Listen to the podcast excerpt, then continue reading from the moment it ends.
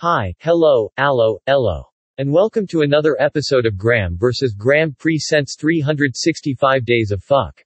The podcast where Graeme simply says fuck. Or a variation of fuck. Nothing more, nothing less, just fuck. Enjoy. Day 253. Fuckity. Due to last week's what the fuck moment, I am not your normal voice for the show ending.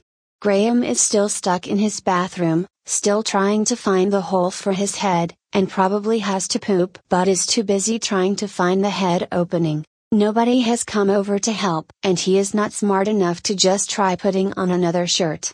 What the fuck? With all of that out of the way. If you have not yet subscribed to Graeme versus Graeme Presents on your favorite podcast platform, you should do so, and you can tune into all of the Graeme versus Graeme Presents short podcasts for short attention spans.